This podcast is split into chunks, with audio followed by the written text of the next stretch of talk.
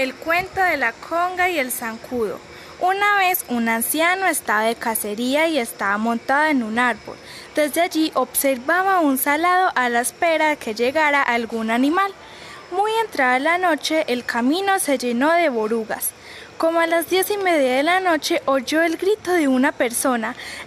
¡Ay! ¡Ay!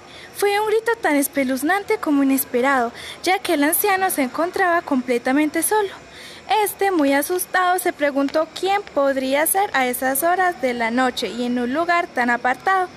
De repente el anciano volvió a escuchar el grito, esta vez más cerca de él. ¡Ay! ¡Ay! Entonces, haciendo muestra de fortaleza y valor, se dijo, tengo mi escopeta y mi linterna, no tengo miedo, voy a ver qué es lo que pasa y, si me toca, voy a disparar. No más terminó de decir aquello cuando volví a escuchar el grito, esta vez muy cerca de su oído. ¡Ay!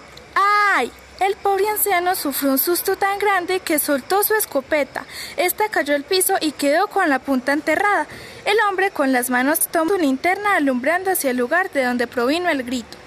En un bejuco había una gran hormiga conga que llevaba en su boca un zancudo por la pata.